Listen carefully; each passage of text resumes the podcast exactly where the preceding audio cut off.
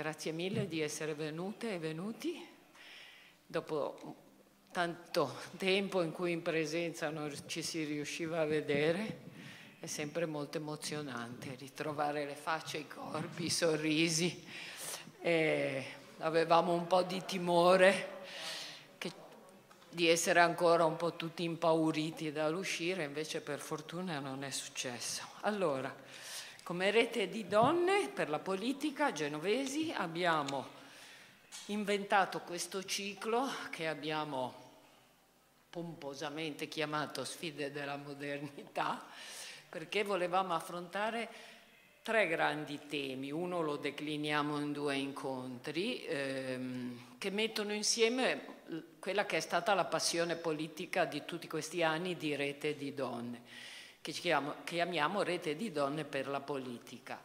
Però siamo anche femministe, però abbiamo anche con noi giovani donne. Dunque, i temi sono, uno, e lo, vedete qui, lo vedrete qui stasera, la relazione tra i femminismi e le generazioni, che per fortuna ormai sono almeno tre, di femministe contemporanee.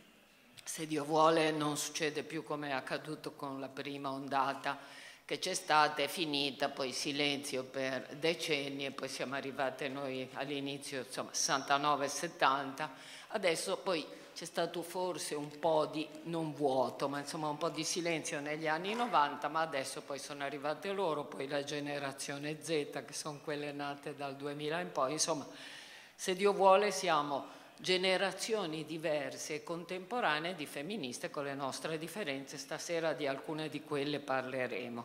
La seconda cosa che ci appassiona è la politica, infatti appunto ce l'abbiamo nel nostro titolo. Ci è sempre interessato rapportarci con risultati non eccellenti, secondo me, ma non per colpa nostra, con le istituzioni politiche della nostra città e della nostra regione. E quindi ne parleremo in due incontri diversi, venerdì prossimo e la settimana dopo, giovedì, nella nostra sede. E infine un tema che è nato dal, dall'aver osservato che tante giovani donne attiviste, non solo attiviste, eh, stanno scrivendo libri, non solo in Italia, sul materno e sulla maternità. Eh, e quindi eh, l'ultimo nostro incontro sarà qua il quattro marzo e parleremo di maternità. Oggi io sarò ovviamente l'intervistatrice, ci sarà un ospite giovane e, e anche Simone Castagno, lei è Maddalena Vianello, e parleremo maternità, genitorialità. Basta, fine, scusate ma dovevo raccontarvi. Allora, tutto l'incontro di oggi è imperniato su un dialogo tra Irene eh, Bo, eh, Facheris e Bianca Maria Furci, che sono le autrici di questo libro che a me è piaciuto molto e mi è stato molto utile, che si intitola Anche questo è femminismo. È una sorta di manuale di quelli che la mia generazione non ha mai scritto. Eh, loro lo fanno, e non solo il gruppo Bossy, lo fa Giulia, Bra- sì, Giulia Blasi, lo fa Eh, la Cutter, lo fa Jennifer Guerra, cioè ciascuna di voi ha sentito immediatamente l'urgenza di scrivere mentre praticate, pratica e teoria. E devo dire, eh, bello, interessante, infatti accade anche che ci abbiate rimproverato, a me Giulia Blasi su un numero di Leggendaria che ho qui davanti mi dice io, non tro- io ero di Pordenone, non trovavo niente di scritto da voi, ho dovuto Attac- cercarmi il femminismo in uh, Sex and the City, nelle canzoni di Beyoncé. Poi quando sono arrivata a Milano ho scoperto che voi avevate scritto delle cose spesso anche difficili. Anche questo è femminismo, è un libro collettivo. Bianca Maria Furci, e lei è genovese, una delle co- eh, coordinatrici e curatrici del lavoro, ha scritto un pezzo sul lavoro. Tu sei una sociologa del lavoro, giusto? No, no, no. Una forma non voglio appropriarmi di no, lei è una sociologa del lavoro. Oddio, ti ho attribuito no, una cosa che non sei. Sono, no. sono una persona interessata Sata. alle ah. cose delle persone. Ah, va bene, va bene. No, è perché ero contornata. È vero, caporedattrice di Bossy, niente, eh, fai parte di Genova Solidale. Niente. Comunque hai scritto un bel pezzo sul lavoro. C'è di tutto in questo libro. Eh, andiamo dall'abilismo alla eh, grassofobia, a sport e stereotipi, maschilità tossica, classismo. Prima di dare la parola, parola a Irene Facheris, eh, vi leggo cinque righe della loro chiarissima e, secondo me, illuminante seconda di copertina, che è una piccola presentazione. Dicono: l'incrocio tra le discriminazioni e gli effetti che queste hanno sulle persone, mh? quindi gli effetti che le discriminazioni hanno sulle persone, impone, impone al femminismo di occuparsi di tutte le marginalità e di lottare contro ogni forma di oppressione, dall'importanza della giustizia climatica alle diseguaglianze sociali, dall'abilismo al fat shaming, dall'omo-lesbo transfobia alla mascolinità tossica. Due punti. Anche questo è femminismo, vuole indagare lo stato attuale delle emarginazioni e portare alla luce come solo uno sguardo intersezionale possa realmente cambiare la società in cui viviamo. Allora siamo nell'era del femminismo intersezionale, che tuttora mi viene chiesto cosa diavolo vuol dire. Vuol dire che il femminismo attuale si occupa di varie sezioni, esattamente quelle che vi ho letto. Dal razzismo all'abilismo, al, alla grassofobia e alla omo-lesbo-transfobia. In questo eh, sicuramente in maniera non più completa, assolutamente più completa del femminismo della mia generazione, che, come dire, si è fatta carico di eh, dire semplicemente, adesso per fortuna sembra una banalità, ma non lo era, ve lo garantisco, alla fine degli anni sessanta, che i sessi sono due.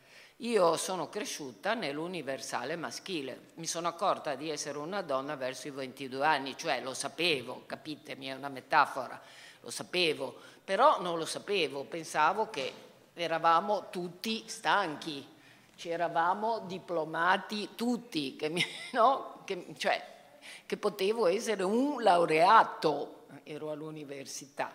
Quindi, mh, come dire, la mia generazione ha detto: guardate che i sessi sono due, il punto di vista delle donne ci interessa. Cosa, Irene Facheris, che interessa ovviamente anche a voi.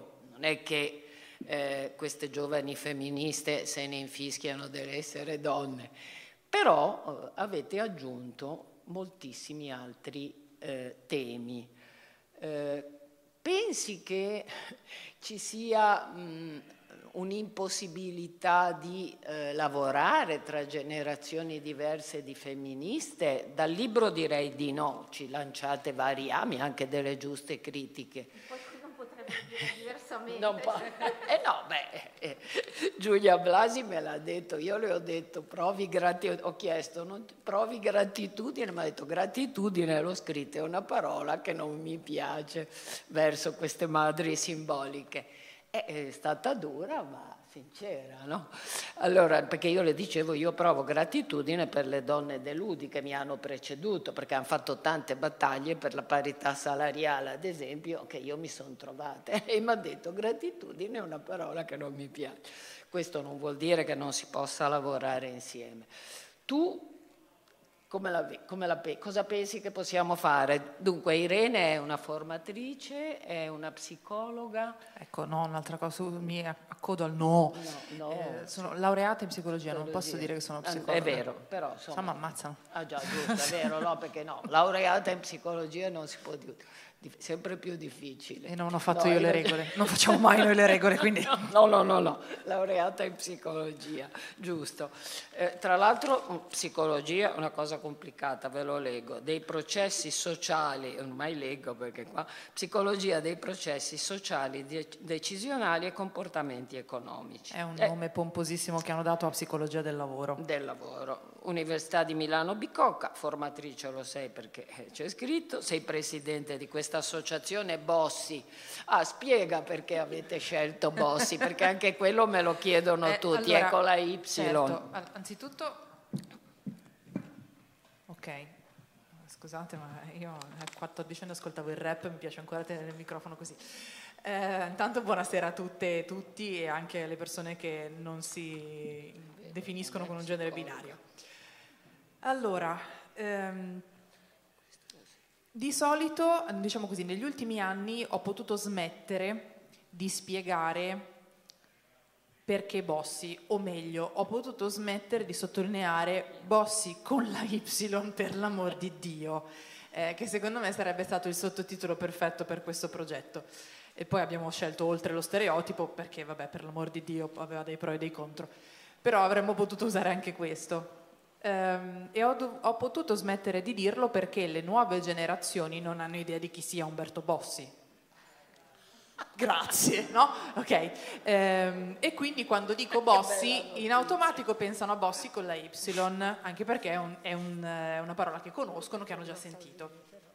Quando invece mi ritrovo davanti persone che hanno la mia età o più anni, e quando, se, se, soprattutto se siamo in un contesto femminista, quando dico Bossy c'è subito un cortocircuito, tipo anche se, co, femminista Bossy, eh, eh, quattrocentoquattro, error, no?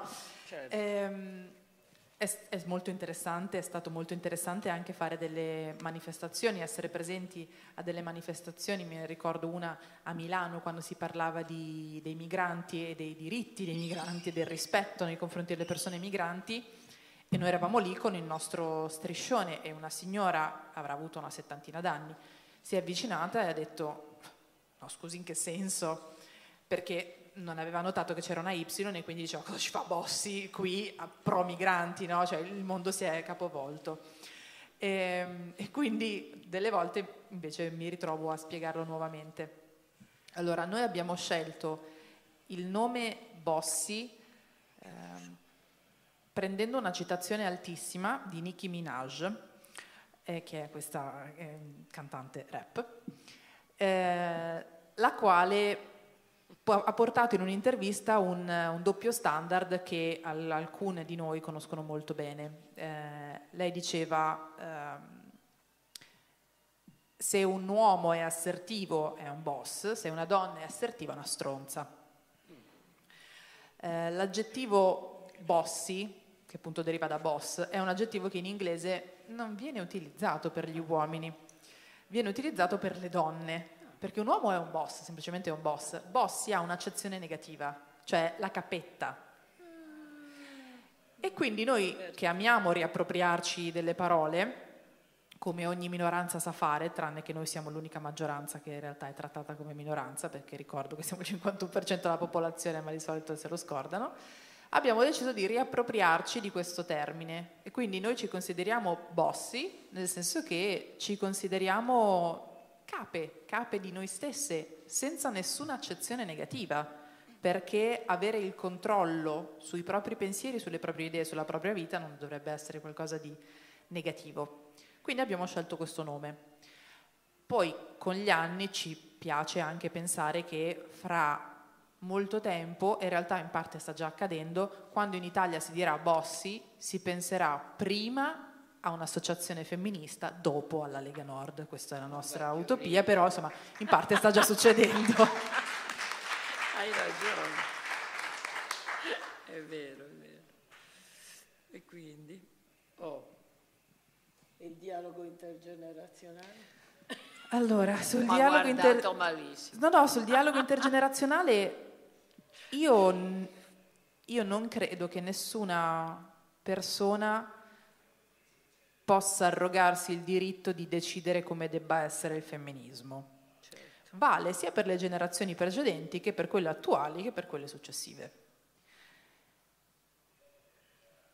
Io, io tra l'altro, questo lo dico qua, non l'ho mai detto da nessuna parte, forse non lo ridirò mai più, ma ho in mente da tempo di girare un documentario parlando con le femministe che hanno fatto il femminismo nella seconda ondata, sugli anni sessanta e settanta, perché se non guardiamo, questo, ma quanto, quanto è fatta questa frase, se non guardiamo il passato, portiamo, però è vera, in passato sono successe tante cose che purtroppo ci stiamo dimenticando, ad esempio che cosa significa dirsi femministe o femministi o femminist e che cosa comporta definirsi femminista. Questa è una cosa che io vedo un po' troppo spesso recentemente, soprattutto nel mondo dei, dei social. Vedo tantissime persone che parlano di femminismo, si definiscono femministe e poi mediano con qualunque cosa. Va bene qualunque cosa, l'importante è che non si dia fastidio, eh, l'importante è che si facciano dei soldi con questa cosa. L'importante è che arrivi della visibilità e quindi vedo persone definirsi femministe e poi fare scelte, ad esempio, assolutamente capitaliste. E allora forse dovremmo guardare al passato, rileggere qualche scritto di qualche femminista rivoluzionaria, non riformista, rivoluzionaria, e ripassare e dirci che è scomodo essere femministe, è scomodo definirsi femministe, è scomodo fare scelte femministe. Se non siamo scomode, forse non stiamo facendo il femminismo. E questa cosa noi possiamo impararla andando a guardare la generazione prima.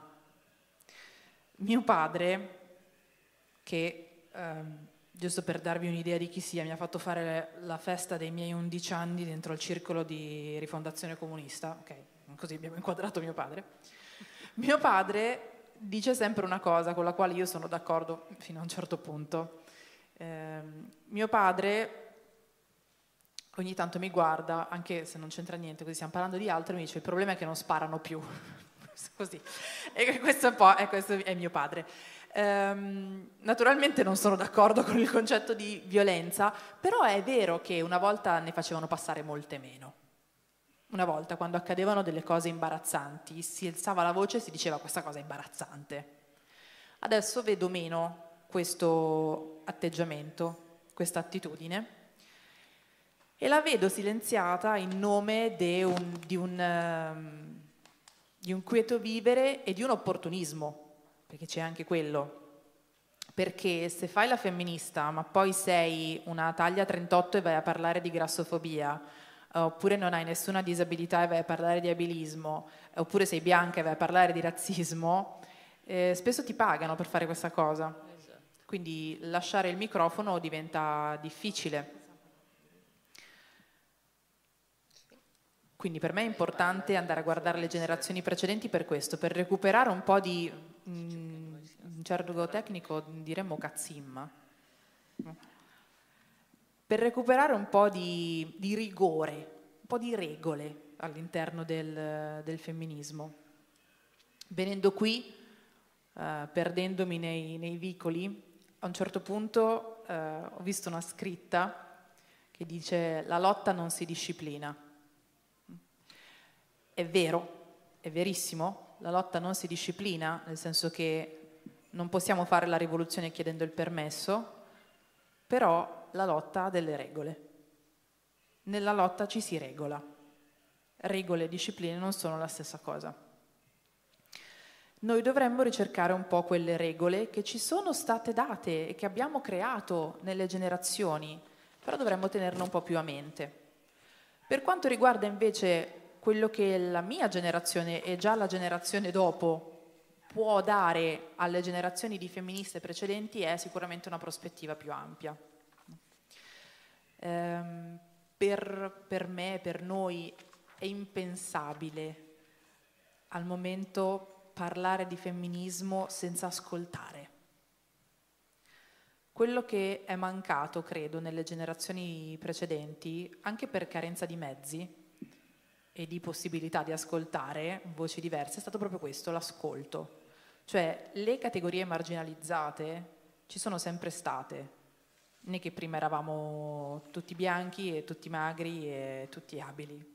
Ci sono sempre state le categorie marginalizzate, ma non hanno mai avuto un microfono davanti per poter parlare. Non hanno mai avuto persone che potessero fare da megafono, che potessero amplificare quella voce. Non ascoltando i problemi diversi dai nostri, non possiamo immaginare problemi diversi dai nostri da risolvere. Per me questa è stata la grande mancanza delle generazioni precedenti, cioè una visione completamente centrata su di sé.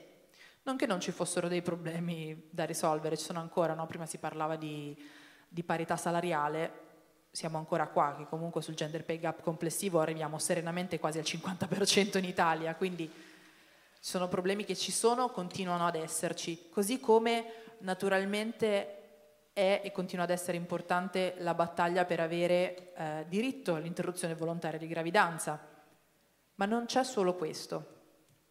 Alcune persone probabilmente temono che le battaglie si, si mangino tra loro e e prendano ognuno lo spazio dell'altra. Questo perché siamo abituati a pensare che abbiamo il patriarcato da una parte, poi c'è un'altra parte dove possiamo far stare diverse cose. Nello specifico abbiamo il patriarcato, poi abbiamo il femminismo. E il, la paura è che se in questo spazio cominciamo a mettere dentro troppe cose non c'è più spazio per nessuna, in sostanza. Io credo che si debba cambiare proprio la mentalità, cioè è chiaro che non ci staremo mai in questo spazio, forse dobbiamo ricordarci che c'è tutto un altro spazio che al momento è preso dal patriarcato, che non è detto che debba restare al patriarcato. In questo modo tutte, tutti e tutte avremmo lo spazio che meritiamo e soprattutto lo spazio che ci serve per riuscire ad arrivare a un femminismo, io spero, della quinta ondata, dove tutto quello che è stato fatto e dove tra l'altro quando anche io sarò la generazione precedente, per cui mi dispiacerebbe che la generazione successiva mi dicesse sì vabbè grazie adesso vai pure a giocare con i nipoti e quindi io non lo faccio a mia volta, ma dove tutte quelle generazioni possano guardare indietro, prendere il buono che c'è stato, criticare ciò che va criticato e andare avanti avendo sempre più spazio. Secondo me questo non è fattibile se non c'è un dialogo tra generazioni. Brava, bene Bush.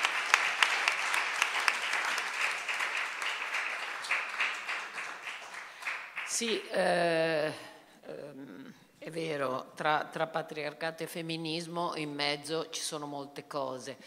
Eh, la mia generazione, beh, nere in Italia non ce n'erano, non c'era immigrazione, era, fino al settantaquattro gli italiani sono ancora, gli ultimi immigrati italiani in Svizzera sono del settantacinque mi pare.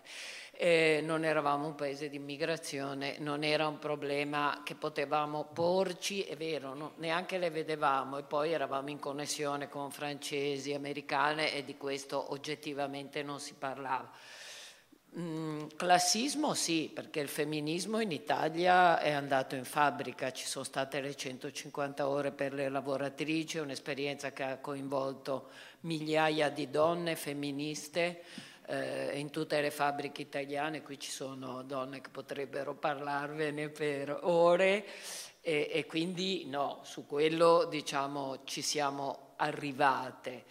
Mm, siamo anche arrivate a occuparci di una categoria molto marginale che sono le prostitute, perché nell'ottanta in Italia è nato un comitato prostitute italiane, bianche, non trattate, autogestite, che sono entrate nel discorso del femminismo.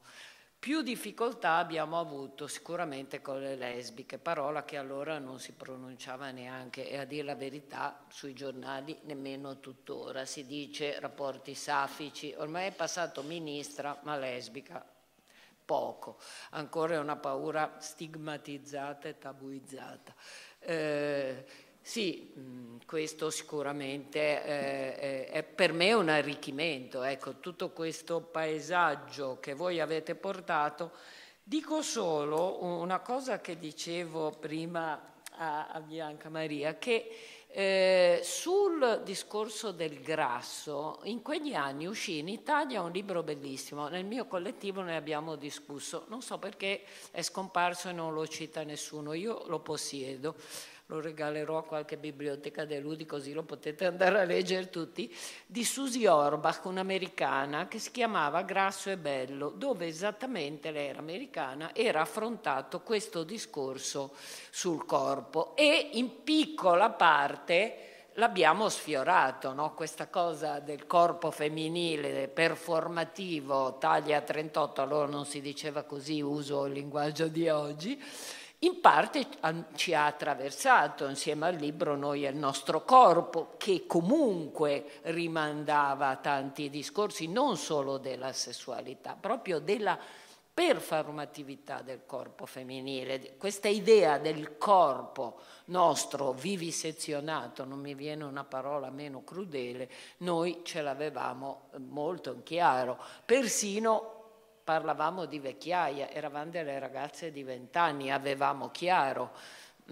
Donne mie, il libro di Dacia Maraini in versi, parla della vecchia che fa paura, ci sono dei versi bellissimi in cui dice, un libro del settantasei settantotto ce l'ho, in cui dice eh, le donne, i maschi anziani sono autorevoli, le donne vecchie sono delle streghe, e va avanti così per molti versi, quindi vedi che certo, eh, noi avevamo l'urgenza dell'aborto, eh, morivano migliaia di donne in Italia in, in quegli anni di aborto clandestino, avevamo l'urgenza del divorzio, era un paese bigotto, no, c'era ancora il diritto di famiglia, non lo dico per giustificarmi, lo dico per le persone più giovani che sono qui, col padre famiglia che poteva usare mezzi di correzione purché non esagerasse, diceva la legge, con la moglie e i figli, che voleva dire che non ti poteva rompere una mascella ma ti poteva dare due belli schiaffoni.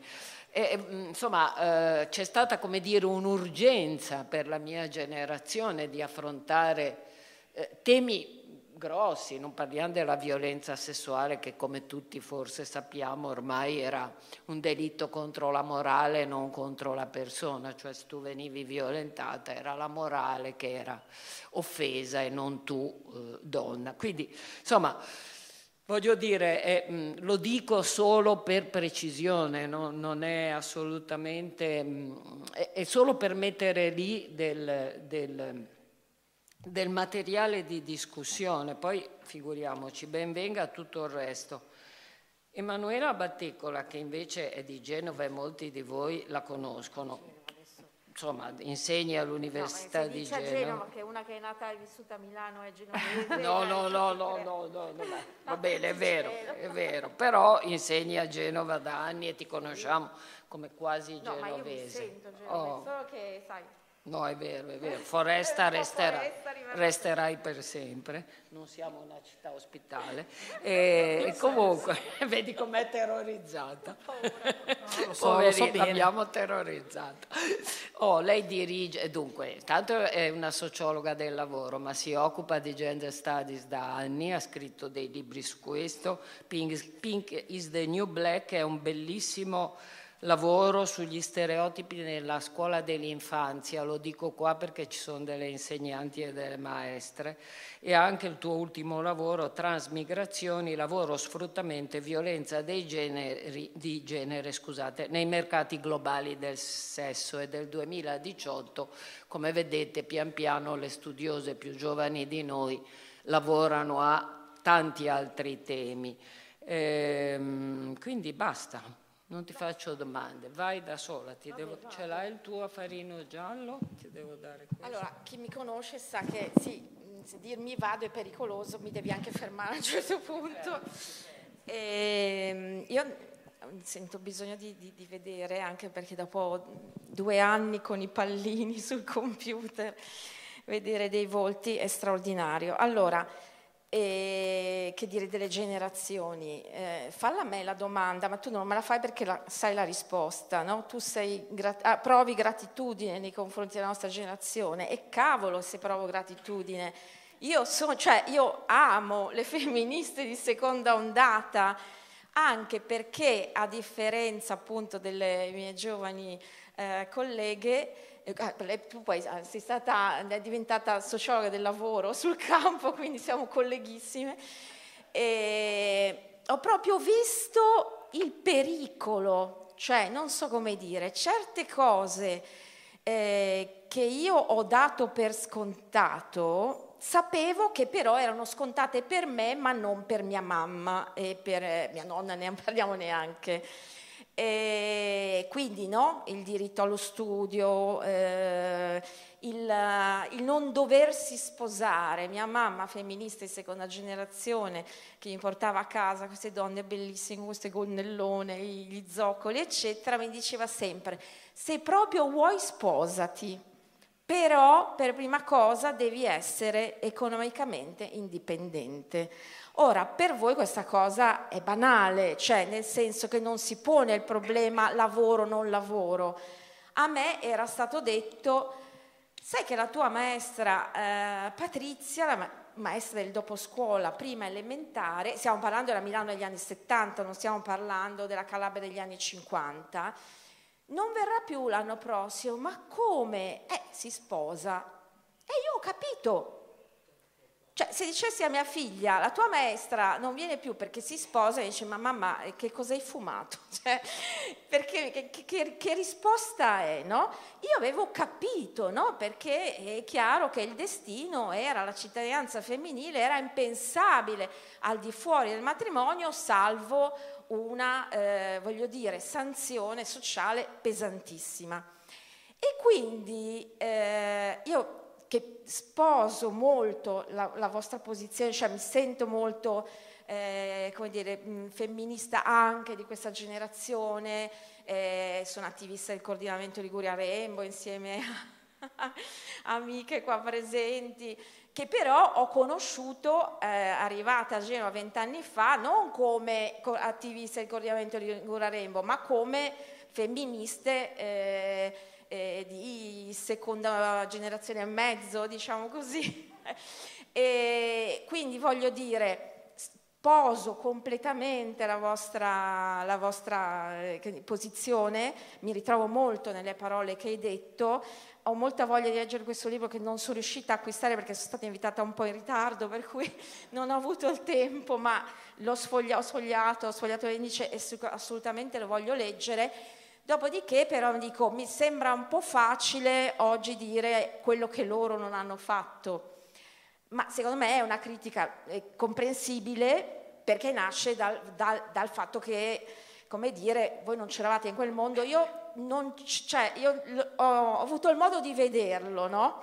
Per cui è chiaro che in un, in un mondo in cui eh, se ti sposi non vai più a lavorare, a meno che non ci siano le esigenze economiche, eh, non c'è la pillola e quindi devi fare figli, e, e meglio se figli maschi perché se no è colpa tua, anche se in realtà poi non è, sappiamo che in realtà sono gli uomini a definire. E, e, e, de, non puoi e, e, tu quando mi ra- raccontavi, io sono rimasta sconvolta, che eri andata con un'amica in un bar e, e, e vi hanno cacciate, no? Eh, allora, chiaro che quando il, il panorama è questo, e, e, e come fai a non centrarti su di te, no? È, è inevitabile, è come chiedere a, al, agli schiavi d'America degli anni trenta di pensare ai diritti de, del, del mondo L G B T. Io dico, aspetta un attimo che prima devo liberarmi eh, dalle catene, no?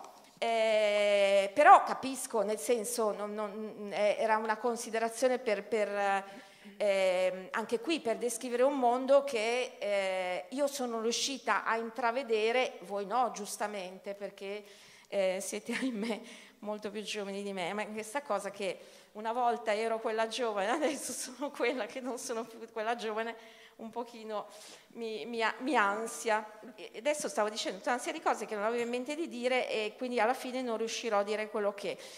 Eh, ah no, ecco, quindi io non so neanche in che ondata collocarmi, ma nel senso che sono figlia del, del, della, della seconda ondata, innamorata del femminismo. Pensate che uno dei ricordi più belli della mia infanzia è un otto marzo al Palalido di Milano, credo nel settantaquattro, no?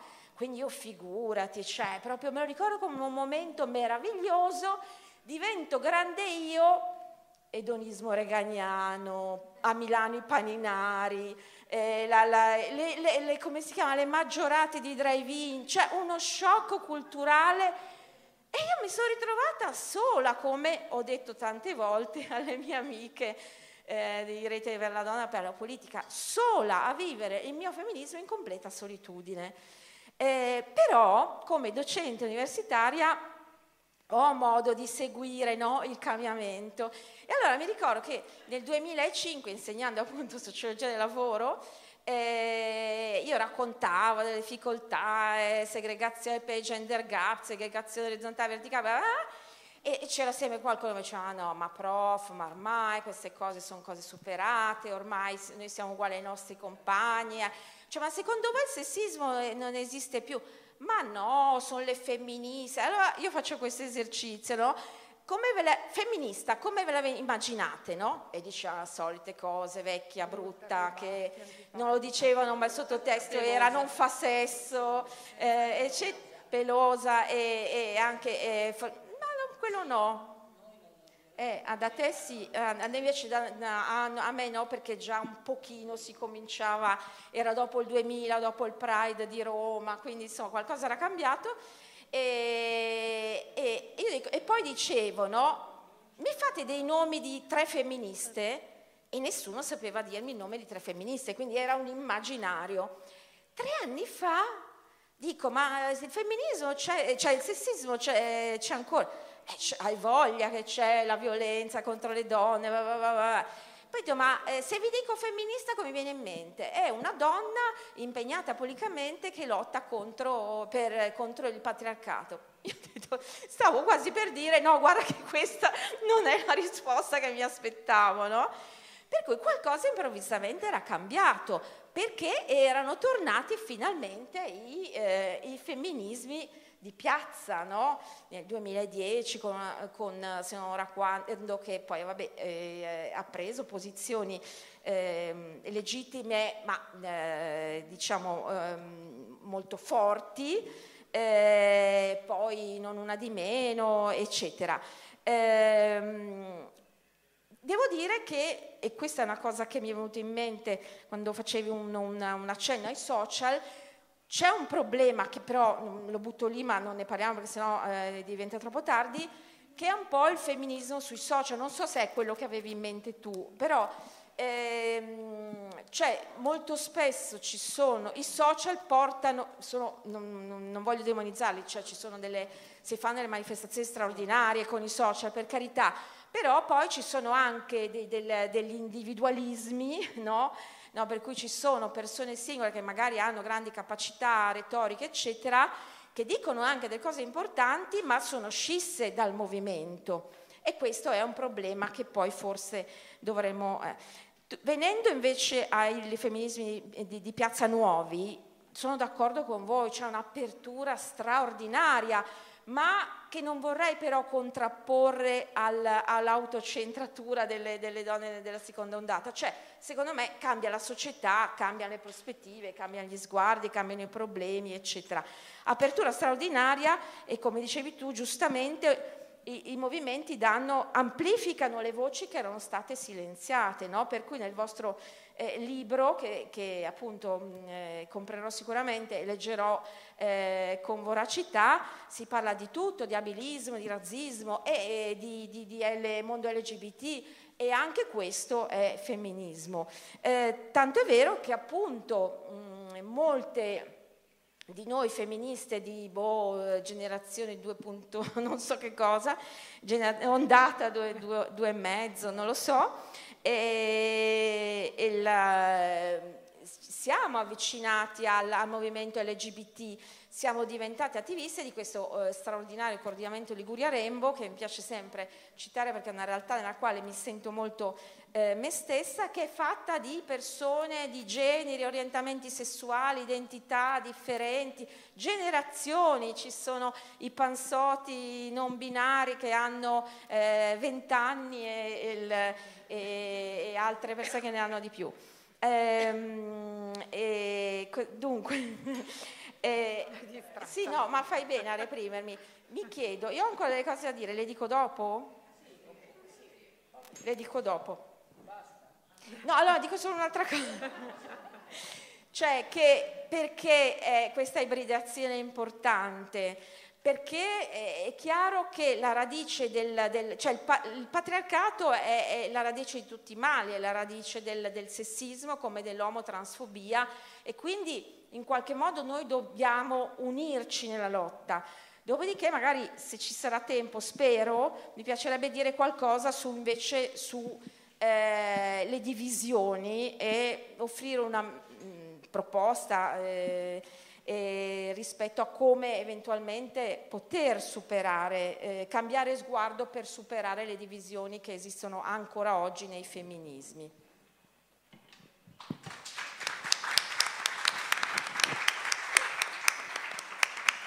Eh, sì, scomode, siamo state scomodissime, e io colgo la richiesta di Irene che, di essere scomode, certo. Immagino che tu ti riferissi, come diceva Emanuela, a certe influencer, ad alcune donne che comunque dicono delle cose femministe. Ora tu dici, sono poco scomode, sono dentro il sistema, però a volte io mi chiedo, qualcosa servirà anche quello comunque. No, io vedo anche moltissimi uomini in realtà sì, sui social sì. che, siccome hanno femminista nella bio, pensano di poter dire qualunque cosa perché tanto ho scritto che sei femminista. Sì. Cioè sei proprio un lupo travestito da agnello. Maschio femminista, lupo travestito era uno degli slogan degli anni settanta. è, è bellissimo. E per dirti come eravamo scomode, insomma, ne dicevamo di ogni. Se abortire fossero gli uomini, l'aborto fosse, sare, scusate, l'aborto sarebbe un sacramento. Per dirvi come eravamo trasgressive. Ci sarebbe il congedo mensile sì, per, per le aborto, mestruazioni. Sì, ovviamente. Per le mestruazioni. Sarebbe un momento sacro. Sarebbe un momento sacro. E quindi, eh, naturalmente, poi eh, nel libro eh, Gasparini chiarisce benissimo che non è che i maschi sono tutti cattivi e le femmine tutte buone. C'è la mascolinità tossica, quella che non si spoglia mai dei suoi orpelli.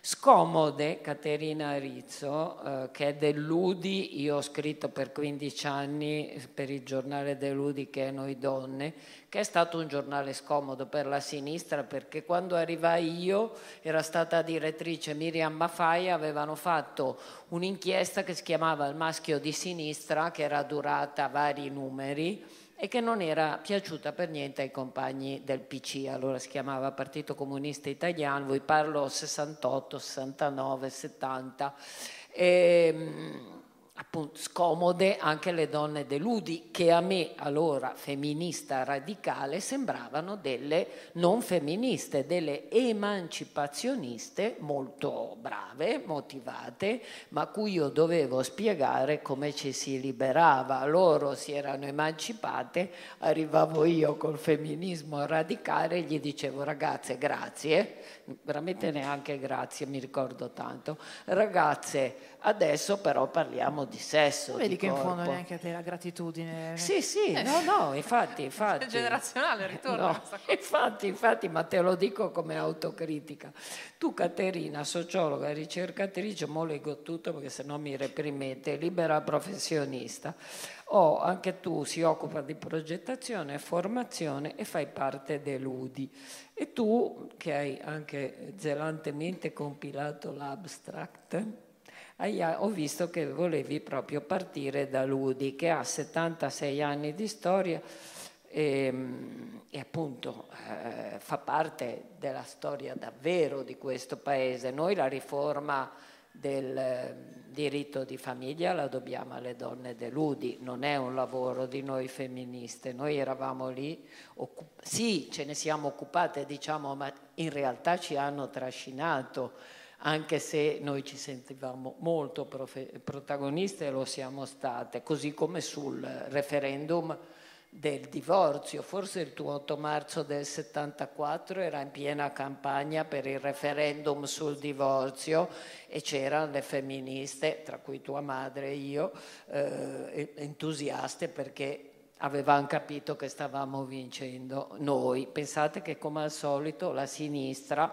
e mi viene a dire, scusate la banalizzazione, i maschi, perché allora erano quasi tutti i leader uomini, a parte la immensa Nilde Iotti, eh, pensavano di perdere, no, tanto perché fosse chiaro. Quindi eh, Nilde Iotti era dell'U D I, è stata una grande dirigente delle donne. Ecco, la cosa meravigliosa che io ho capito del, della storia del Partito Comunista è che queste donne facevano una scuola di partito che le metteva poi ad occuparsi di quella che allora si chiamava la questione femminile, che a noi ci vengono i brividi nella schiena, perché pensiamo che esista anche una questione maschile, anzi forse prima una questione maschile che una questione femminile, però diventavano delle esperte, quindi studiavano e poi venivano messe sul campo e la promozione era passare dalla questione femminile finalmente alla politica generale.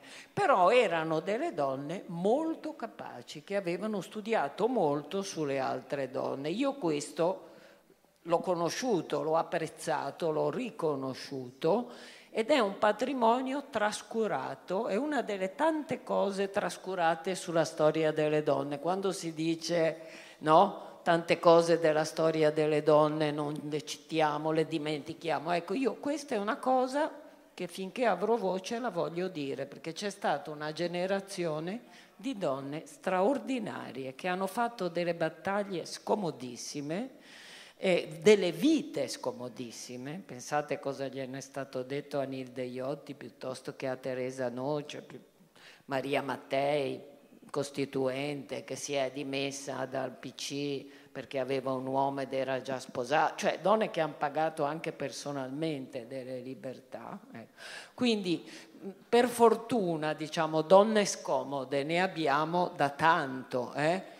Dalle suffragette, pensate cosa hanno detto delle suffragette, le quali, poverine, in America si occupavano della liberazione degli schiavi, quindi non erano identitarie, non pensavano solo a sé.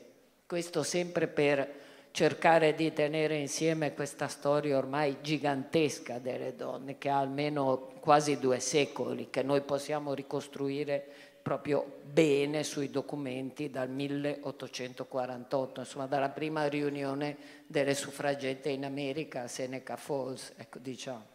Quindi ora che ti ho ammollato sto pippone, vai avanti tu sulle donne dell'U D I.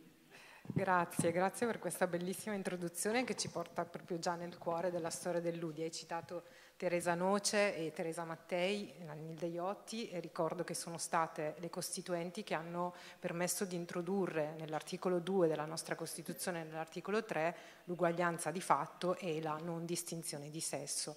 Quindi ecco, la lotta è, è iniziata da lì, forse anche da prima. L'U D I ha, ha, vede le sue radici nei gruppi di difesa delle donne e per l'assistenza dei combattenti alla libertà, quindi una storia ben più lunga di resistenza civile e anche di rivendicazioni femminili, le prime, il primo movimento di massa, ma ricordo anche il primo gruppo di interesse delle donne, ma ricordo anche, visto che citavi le femministe, che grazie all'incontro-scontro con le femministe le donne dell'U D I sono eh, diventate indipendenti rispetto al Partito Comunista, no? Si sono ehm, autonomizzate rispetto al partito e eh, come dire, hanno affiancato all'autonomia ideologica e di pensiero già presente da, da decenni anche quella finanziaria e, e organizzativa. Quindi ehm, io appunto appartengo all'U D I da pochi anni, in realtà da due o tre anni, e in questo momento l'U D I sta vivendo un, un momento di, di, di grazia, devo dire, nel senso che proprio durante mh, questo momento di crisi della pandemia tantissime Eh, nuove, tantissime donne, giovani e meno giovani, hanno proprio chiesto di eh, entrare nell'U D I, di partecipare alle nostre attività, di conoscerci e di conoscere la nostra storia. Adesso tra poco vi mostrerò questo piccolo libretto che abbiamo deciso di, ehm, di costruire proprio perché mancava una storia dell'U D I di Genova. Non era una storia che non è stata scritta e sappiamo come la storia delle donne spesso sia muta, invisibile, se non viene raccontata.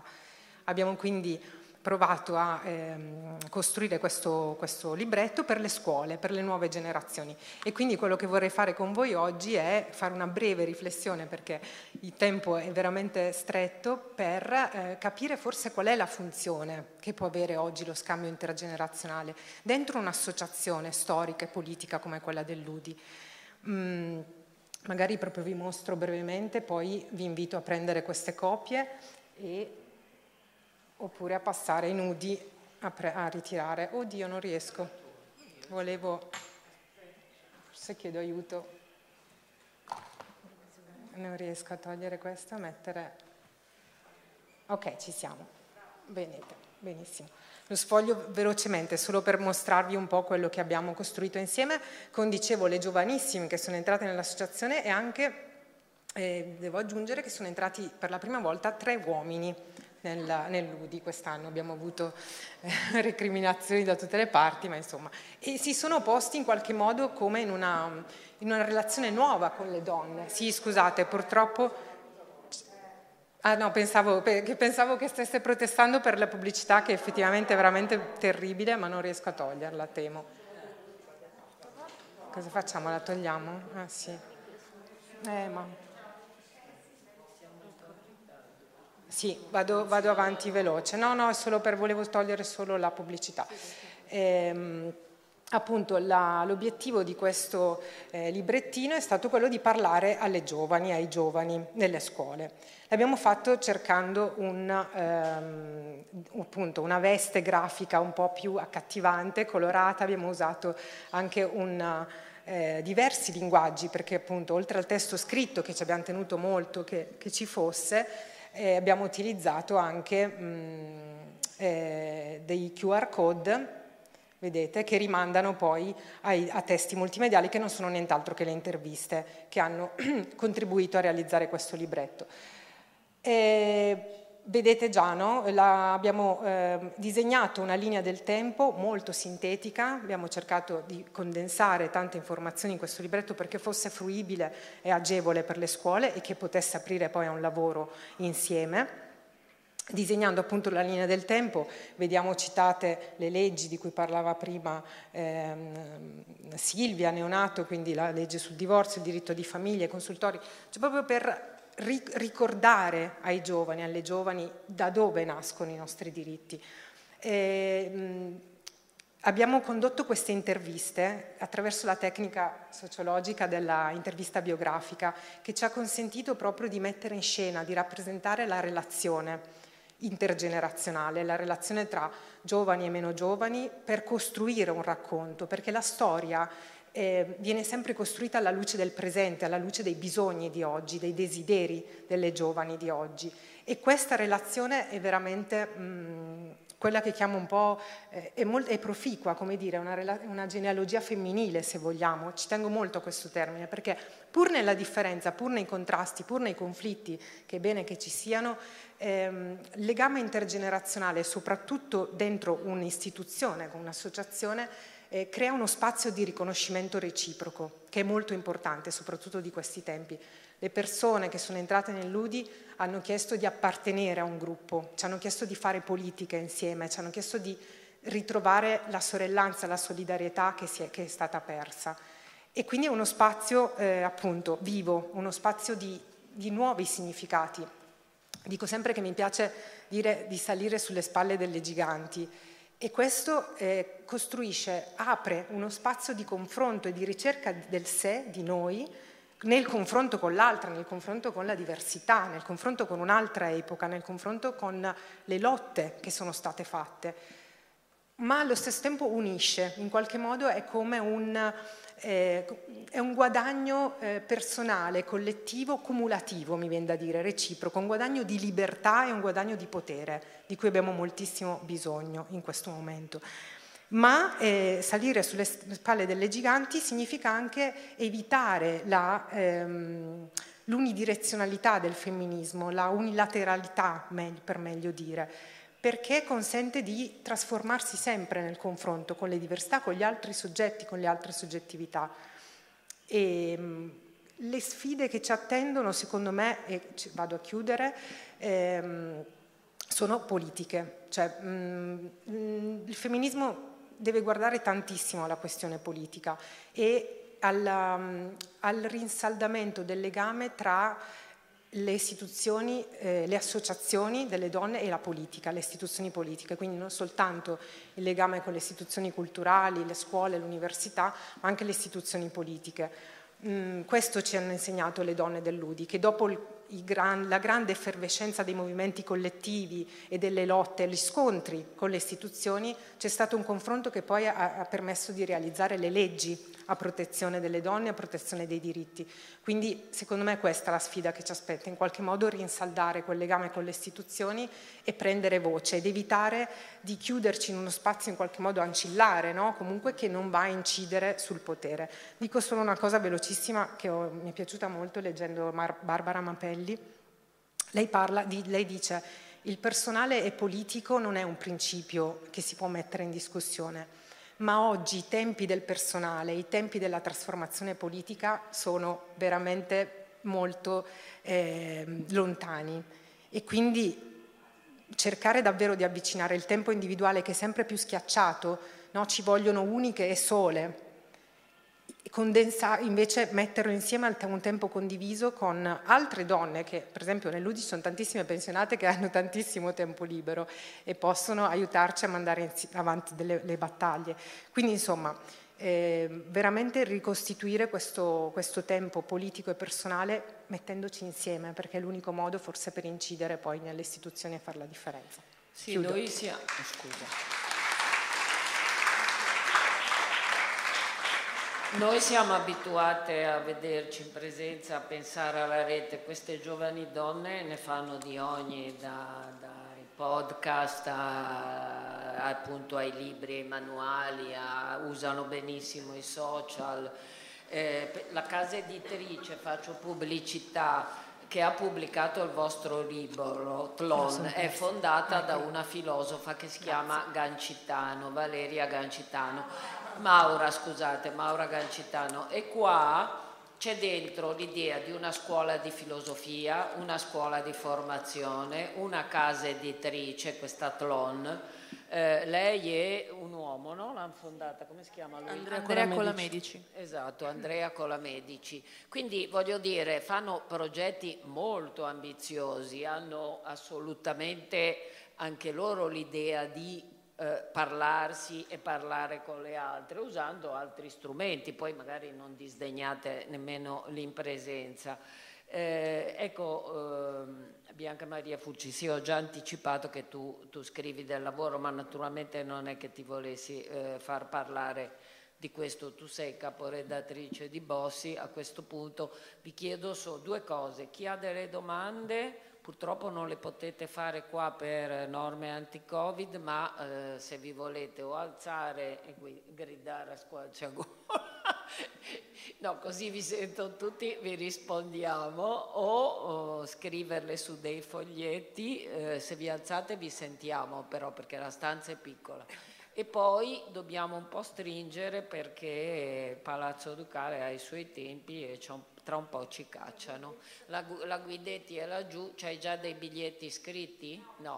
Io ora ho i biglietti, nel senso che o passo o voi... Se voi volete scrivere la domanda. Non posso fare la seduta anche di tanto, perché non vengono registrati. Ah, vabbè, io le ripeto, sì, va bene, ma sai, scrivere a quest'ora è un casino. Se loro le dicono, io le ripeto. Posso approfittare Vai. di qualche secondo per dire una cosa breve breve, giuro, come contributo a questa discussione che è stata molto interessante. Io credo che spesso noi, noi fra generazioni, diciamo le stesse cose in modi diversi. Quando la Costituente fece una lunghissima discussione per decidere il primo articolo della Costituzione italiana, il P C aveva proposto: l'Italia è una repubblica fondata sui diritti dei lavoratori. Ed era una proposta enorme. Mettere al centro il lavoro, mettere al centro l'uomo che lavora e non può essere diverso dagli altri, è una roba immensa. Nilde Iotti arrivò e disse: vi propongo questo. L'Italia è una repubblica fondata sui diritti dei lavoratori e delle lavoratrici. Ecco, a settanta anni, lontano da noi, io non vedo molta differenza fra quel primo anelito, quel primo capire l'importanza del linguaggio come base costitutiva del modo di pensare il mondo e una battaglia per la Shoah, una battaglia per avere un linguaggio inclusivo. Diciamo veramente le stesse cose ed è normale, il senso di gratitudine viene da questo. Io non, io non sarei una femminista se non avessi letto Rosa Luxemburg come mio primo approccio al femminismo, e Rosa Luxemburg non scriveva di femminismo. È normale che, che nei nostri processi, nei nostri processi che mano a mano evolvono, eh, si, si vada davvero sulle, sulle spalle dei giganti, sulle spalle delle giganti, ed è una cosa molto bella. Credo che a volte però ci sia un, un'incomprensione che in realtà non è reale, è solo un modo diverso di, di vedere le cose. Parlavamo del mondo online, ecco, eh, il mondo online, il mondo social ha dato la possibilità a delle persone di esprimere se stesse, di avere una voce quando nessuno spazio fisico e politico gliel'aveva mai data. Le giovanissime eh, ragazze trans, le giovanissime ragazze afro-italiane, le giovanissime ragazze mh, disabili e le giovanissime ragazze grasse come me non avevano mai avuto uno spazio nel fisico, perché anche nei luoghi che accoglievano le loro istanze non veniva dato loro lo spazio per esprimersi. Ecco, eh, ci sono due modi, secondo me, di vedere la pratica dell'attivismo social, che ci cozza come idea, perché l'attivismo si fa in piazza, l'attivismo è l'autunno caldo, come può essere attivismo una cosa che fai dietro un computer? Eh, no, cavolo, c'è, perché c'è questo modo contrapposto di vederlo. Possiamo vedere i social come l'esaltazione dell'individualismo, dove non si riesce a creare rete e i personalismi la fanno da padrone perché non c'è più un reale confronto con le persone, oppure possiamo vederlo come l'apice del personale politico, del corpo politico. Mi prendo questo spazio per raccontare che cos'è la politica all'interno della mia storia personale, e grazie a questo io mi prendo uno spazio che non mi è mai stato dato, creo spazio per chi verrà dopo di me e ho un senso di continuità con quello che è stato fatto. Da quella Nilde Iotti a oggi non c'è differenza in questo.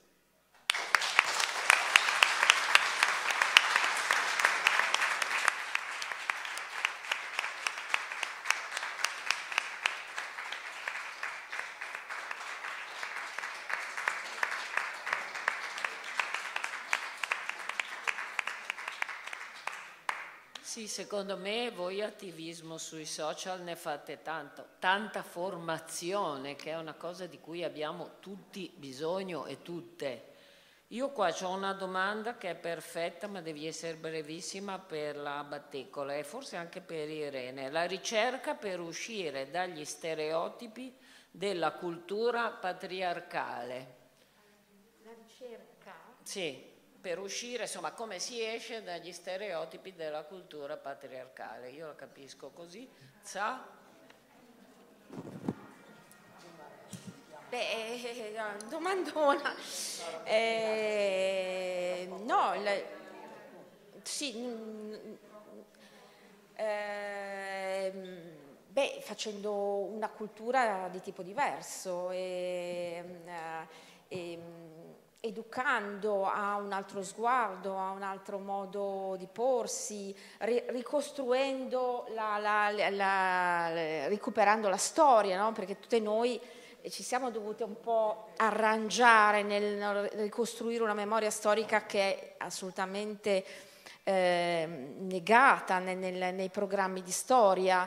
Eh, ripensare il linguaggio, no? Allora, il linguaggio eh, secondo me è, è importantissimo, perché è l'unica rivoluzione che noi possiamo portare avanti individualmente, in una chiave collettiva, anche quotidianamente. E, e allora ripensare le parole, ripensare il linguaggio è una, è una battaglia fondamentale. Nel momento in cui uso il femminile eh, nelle, nelle professioni, sto dicendo alle nuove generazioni che Eh, puoi fare l'ingegnera, puoi fare la politica, puoi fare la, la, eh, la, qualsiasi mestiere, perché mh, tu hai le possibilità di farlo. Poi il problema è che bisognerebbe anche lavorare sul maschile, perché sennò è come dire eh, liberare il, il femminile da quel tipo di inferiorizzazione che, che, che, che continua a essere perpetrato, no? E quindi riuscire a dire ok, eh, eh, tu puoi fare l'ingegnera, e tu perché no puoi fare il maestro d'asilo, puoi studiare danza classica, puoi... Eh, in questo la rottura eh, del binarismo è fondamentale. Eh, sulla lingua ci sarebbe tante cose da dire. Lei giustamente ha citato la, il dibattito aperto sulla Scià, eh, e, e lì la, la questione eh, è la paura della cancellazione da un lato, eh, le femministe che hanno giustamente, comprensibilmente, la paura di vedersi cancellare, come ci abbiamo messo una vita per essere nominate, adesso arrivano gli asterischi, le schwa, eccetera, che ci cancellano. Eh, però, però forse ecco, bisognerebbe cominciare a pensare, come giustamente diceva lei, in termini di diritti e non di identità. Eh, io sent- ho sentito questo bellissimo intervento di Rosi Braidotti, che è disponibile online su eh, Uomini e Profeti, e vabbè, sul titolo ci si potrebbe lavorare, perché il maschile neutro è, è dominante. Esatto, e l'ho risentita stamattina, le diceva eh, noi siamo, e questo ci pone, e, e, cioè, costruisce la nostra identità, però noi siamo in relazione e, e quindi dobbiamo mh, poterci aprire senza la paura di perdere l'identità, no? E che è un po' questo eh, il messaggio che eh, arriva dalla, da, da, dai nuovi femminismi. E quindi appunto mi piace chiudere con le parole di Rosi Braidotti, che dice: dobbiamo cercare di costruire insieme passioni forma, eh, positive, affermative, ed è un lavoro questo che non può che eh, essere frutto di, una, di una, un'operazione di tipo eh, collettivo. Quindi iniziamo a eh, aprirci senza la paura di perdere l'identità.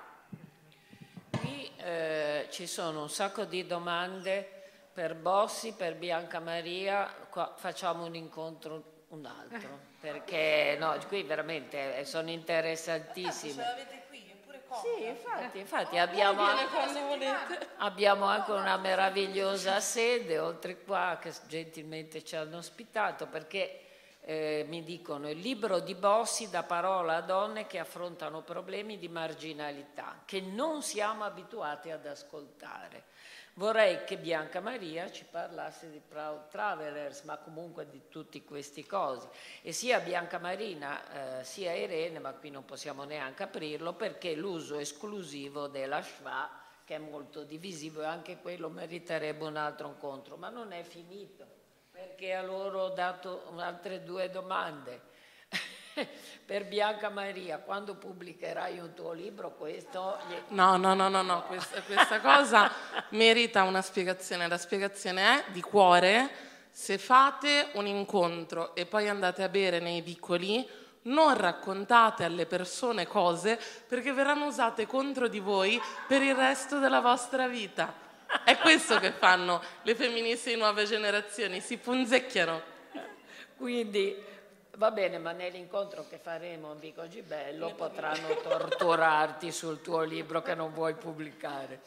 Uh, per Irene, con tutti i suoi limiti, quali sono le poten- eh, potenzialità dell'attivismo anche digitale? quarantacinque secondi eh. per rispondere. Ha detto tutto Bianca prima, io sottoscrivo tutto quello che ha detto. Oddio, non me lo ricordo più, ma il pubblico giovane se lo ricorda sicuramente. Comunque lo riprenderai nell'incontro. Adesso poi ti e dico, nel libro. E nel libro che devi scrivere. E, e, mh, no, e poi, no, veramente, poi fissiamo una data. Poi, qui c'è una domanda da cento milioni. Il partire da sé era una pratica che ha fondato le relazioni tra di noi e l'ascolto dell'altra ne faceva parte. Certo, noi l'avevamo creati i gruppi proprio perché in assemblea non riuscivamo a prendere parola, almeno lì parlavamo e ci ascoltavamo. Questa è una mia aggiunta.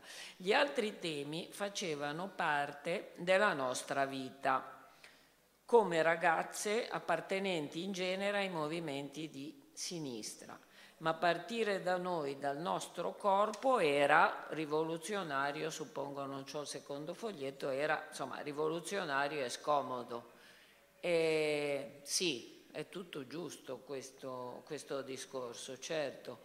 Eh, l'ascolto, hai ragione, no? Tu hai detto bisogna ascoltarsi, è una cosa fondamentale. Eh, noi eravamo partite da questo, i maschi sostanzialmente non ci ascoltavano nelle assemblee, o meglio, noi era anche difficile prendere parola in questa competizione maschile. Poi è il discorso, le donne non occupavano gli spazi pubblici, quindi per noi è stato anche un lungo percorso e quindi avevamo inventato questa meravigliosa cosa che era i gruppi in cui si partiva da sé, anche le più timide, anche le meno attrezzate al discorso pubblico, facevamo piccoli gruppi di dieci dodici, parlavano di sé, non dovevano teorizzare, dovevano tirar giù semplicemente i problemi che si sentivano di avere, che potevamo mettere in comune. Il personale politico era esattamente quello, ci accorgevamo, no? Di avere tutti proble- tutte problemi molto simili, come tramutarle in una pratica politica, perché la domanda era quella. Se tutte non siamo felici di come i nostri uomini, che pure amiamo, non ci piace né come fanno politica né come fanno l'amore, cosa facciamo? Andiamo in piazza e lo diciamo. Diciamo l'utero è mio e lo gestisco io, no? Diciamo una serie di cose, facciamo una pratica politica. Eh, questo è stato il partire da sé e questo è stato scomodo, dirompente, radicale, per usare le vostre parole. Per fortuna adesso eh, insomma, la radicalità ce la mettete voi, nel senso che la tradizione ce la mettiamo noi, io posso seguirvi con infinita simpatia e affetto e capire e magari seguirvi proprio in senso materiale, presentarvi, venire ai cortei, ma credo che un patto intergenerazionale sia già in corso. Noi abbiamo lavorato anche con le ragazze di Non una di meno, lavoriamo con Liguria-Rembo, lavoriamo con l'U D I. Credo che anche questo sarebbe un'impresa politica femminile importante, perché i maschi non fanno che scindersi. Siamo alla scissione dell'atomo tra un po' a sinistra e veramente anche a destra, per fortuna. E, e, e, se e magari noi facciamo una pratica politica opposta, e l'abbiamo saputa fare, perché lei giustamente parlava dell'alleanza U D I femministe, quando l'U D I poi ha rotto col P C, quando sono arrivata io all'U D I e siamo diventate subito povere. Sono arrivata che finalmente era un gruppo di donne ben finanziato, hanno rotto col padre, il grande padre, siamo diventate povere e autogestite. Però, ecco, se uscissimo anche da queste miserie economica femminile, questo spero che la vostra generazione ce l'abbia, come pratica politica, io questo mi sento di dire che non siamo state capaci. Era difficile persino, non c'erano neanche i bandi, non so come dire, a volte mi guardo indietro e penso c'erano tre giornaliste in tutto in Italia a cui noi potevamo rivolgerci per farci ascoltare, adesso se Dio vuole ce n'è moltissime. Eh, appunto ci sono mille iPad, mille da, da Tlon a voi, da Bossy, no?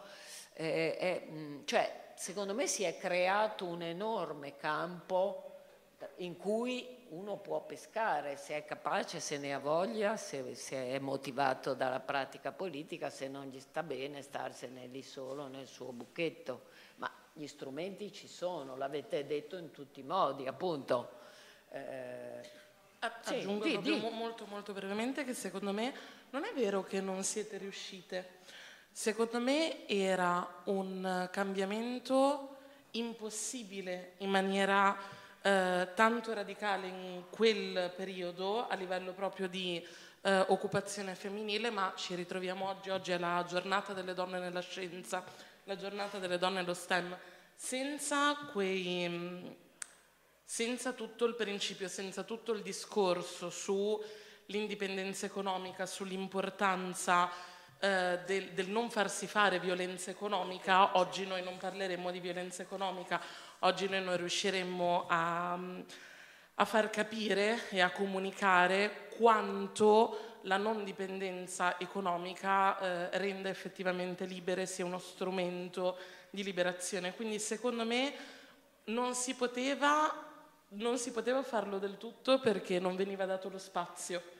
Ora, il problema rimane, perché comunque oggi, giornata delle donne nella scienza, resta il fatto che alle donne viene, alle bambine viene insegnato che non sono portate per le scienze, che non è il loro campo e insomma tutta una serie di, di stereotipi di genere che ci portiamo dietro. Però ora la possibilità c'è ed è un discorso in divenire che con molte battute d'arresto, con molti momenti difficili, soprattutto per l'occupazione femminile, decisamente difficili. In questo momento noi in post pandemia abbiamo una forbice di disoccupazione femminile, venti punti percentuali sotto alla media europea, sono, sono numeri ehm, preoccupanti, sono numeri allarmanti che, che spesso ci tengono veramente sveglie con...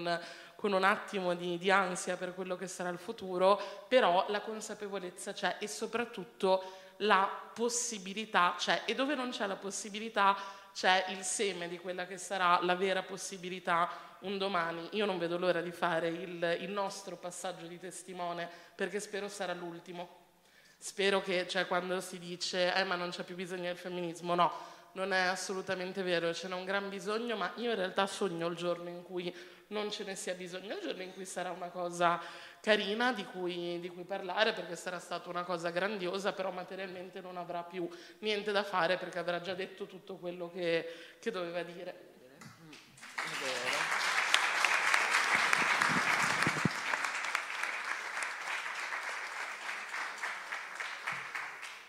Vuoi dire qualcosa? No, no, no, no, volevo aggiungere una battuta che sì, è un po' triste, però secondo il Global Gender Index Gap ci vogliono centoventidue Prima. anni per raggiungere la parità di genere. Prima Quindi della la strada pandemia, è lunga. Dopo la pandemia siamo a duecentoquaranta. Questa cosa è assurda. Quindi temo che noi non passeremo il testimone per l'ultima volta, a meno che la scienza non faccia miracoli sulla... Sì, però tenete conto che le donne di seconda generazione hanno cambiato per sempre, cioè per sempre non si sa, quantomeno per noi, il corso del, del, degli eventi, delle biografie in pochissimi anni. Sì, è vero. Cioè in Italia il movimento femminista di piazza eh, nasce nel settantatré, settantaquattro, settantacinque, cioè eh? settantuno comunque al suo boom, nel settanta, insomma in dieci anni... Eh, i destini delle donne italiane eh, sono cambiati in modo straordinario, quindi sì, è vero, adesso le, le, le, le previsioni sono pessime, però chissà, grazie alle nuove generazioni magari eh, fra vent'anni saremo quasi esatto Esatto. Voi, voi avete la rapidità dei media che un po' ci sconvolge tutti, però eh... siete sostenute da un, appunto, una possibilità di fare rete. Tieni conto che noi ci telefonavamo per indire le manifestazioni a Roma, quella del settantacinque sull'aborto, quando abbiamo protestato sia con la D C che col P C, perché la D C voleva un prete e il P C voleva uno psicologo che ci assistesse quando andavamo a chiedere eh, se a, di poter abortire, no? Eh, io se penso che ci telefonavamo, Mercedes, cosa facevamo? Ci telefonavamo Eh, per forza, era una rete per cui e poi ci clostilavamo questi maledetti affari e poi ci vedevamo e ce li davamo, ognuna di noi li portava dove lavorava, per strada, ma pensate che macchinosità mostruosa rispetto adesso, scrivere, eppure ce la facevamo, figurati voi, ma si vede infatti anche, voi, anche loro hanno dato un'accelerazione pazzesca a questa generazione, sono dovunque, fanno imprese di donne, scrivono già manuali di femminismo, nel senso, adesso detto così sembra una cosa brutta e didattica, ma insomma offrono materiale di lavoro critico e da criticare, cioè hanno facce, volti e, e non sono leader, sono gruppi, però puoi dire appunto c'è questa, c'è quella, la chiamo, eh, ci confrontiamo, tu mi dici no ma chiama anche quell'altra di quell'altro gruppo, cioè secondo me c'è una grande rete, io la avverto, poi nel mio mestiere di giornalista che vi devo stare dietro è un casino perché per fortuna siete tante, no? Eh, appunto anche solo leggere tutti i libri che avete scritto negli ultimi due anni, avete riempito uno scaffale di libri, li ho tutti letti, sono molto interessanti, cioè, io continuo a dire alle mie amiche insegnanti leggetele perché il linguaggio nuovo è il vostro, poi l'avete sentite come parlano, cioè con che proprietà e con che eh, voglia di cambiare il mondo, no? Eh, quindi mh, proprio da, a partire dal linguaggio. Poi dobbiamo fare anche un incontro sulla Sheva, che è una cosa che divide e fa litigare tutti e mi piace tanto, ma non litighiamo, noi saremmo molto bravi, tu ci... perché oggi Manuela ha detto io voglio fare un intervento in cui concilio invece le differenze. Eh sì, poi no? Mi sono fatta prendere... Do la passione politica. Do la passione politica e ho detto altro, ma insomma... Però la prossima volta invitiamo di nuovo Bianca Maria e con lei, no davvero, perché le domande sono tante, dobbiamo assolutamente riprendere questo discorso. A te non ti chiamo perché sei a Milano, poi c'è lei, basta. Ti ha consacrata... come sua portavoce nella Liguria. No, la, la, cioè la voce di Bianca è molto più interessante della mia, quindi non è portavoce proprio di niente. Bene, ma sai, tu sei la presidente. Ma io sono quella che sta così col gatto qui, cioè, beh, ottimo, vai, va, basta. Comunque com- noi non abbiamo portato da vendere, ma invece io vi consiglio di comprarlo, anche questo è femminismo. Vi pre- ah, siamo un'associazione autogestita, fieramente libera, non abbiamo voluto piegarci a bandi comunali, diciamo così, con amministrazioni che non ci piacciono molto. E...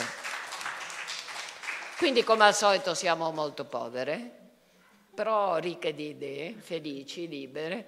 Se ci finanziate non ci offendiamo, anzi, siamo molto grate.